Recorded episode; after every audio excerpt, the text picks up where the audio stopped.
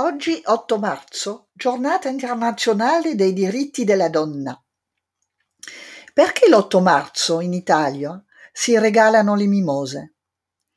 È una tradizione oramai piuttosto diffusa e fin dai giorni prima si vedono dozzine di mazzi di mimose esposti in tutti i fiorai o venduti agli incroci dai venditori ambulanti. È un poco come mm, il mughetto il primo maggio in Francia. La tradizione di regalare mimosa è solo in Italia, anche se in moltissimi paesi è tradizione regalare fiori alle donne questa propria giornata l'8 marzo.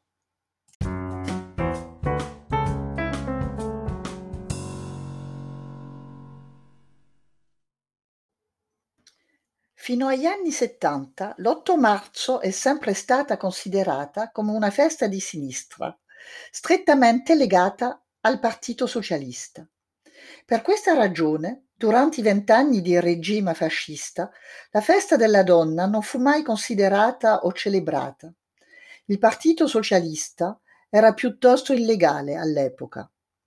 Nel 1946, appena finita la guerra, si festeggiò l'8 marzo per la prima volta in maniera più o meno, mm, diciamo, ufficiale, su iniziativa del Partito Comunista Italiano e dell'Unione delle Donne Italiane, l'UDI, anche se la democrazia cristiana era piuttosto ostile alle celebrazioni.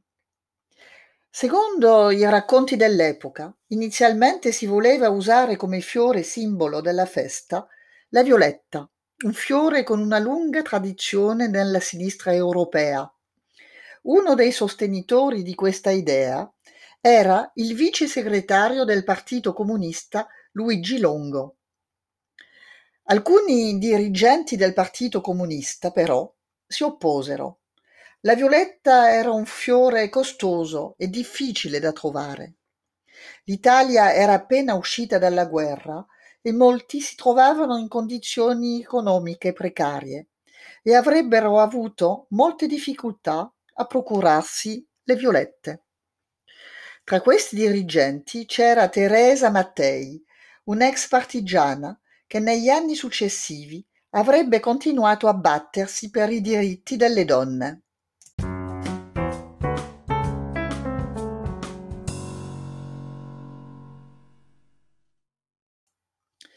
Di lei è diventato leggendario uno scambio che ebbe con un deputato liberale a proposito della parità tra uomini e donne all'interno della magistratura.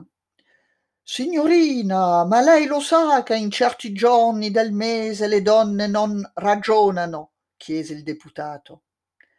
E lei rispose Ci sono uomini che non ragionano tutti i giorni del mese.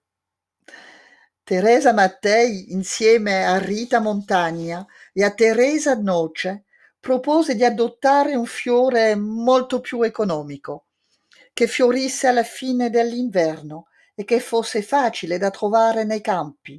Da qui nacque l'idea della mimosa. Anni dopo, in un'intervista, Teresa Mattei disse la mimosa era il fiore che i partigiani regalavano alle staffette.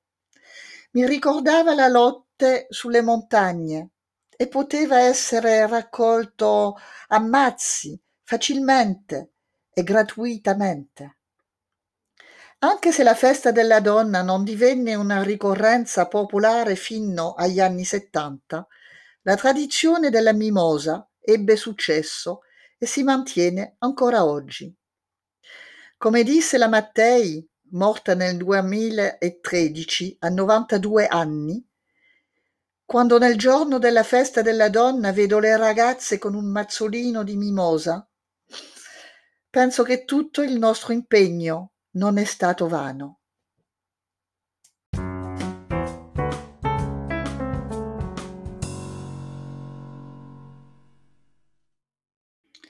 Per finire questa puntata e prima di lasciarti, volevo condividere questo breve componimento uscito dalla penna del poeta cileno Pablo Neruda.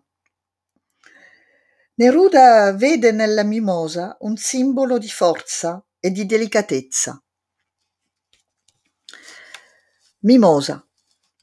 Andavo a San Geronimo verso il porto quasi addormentato, quando dall'inverno una montagna di luce gialla, una torre fiorita, spuntò sulla strada e tutto si riempì di profumo. Era una mimosa.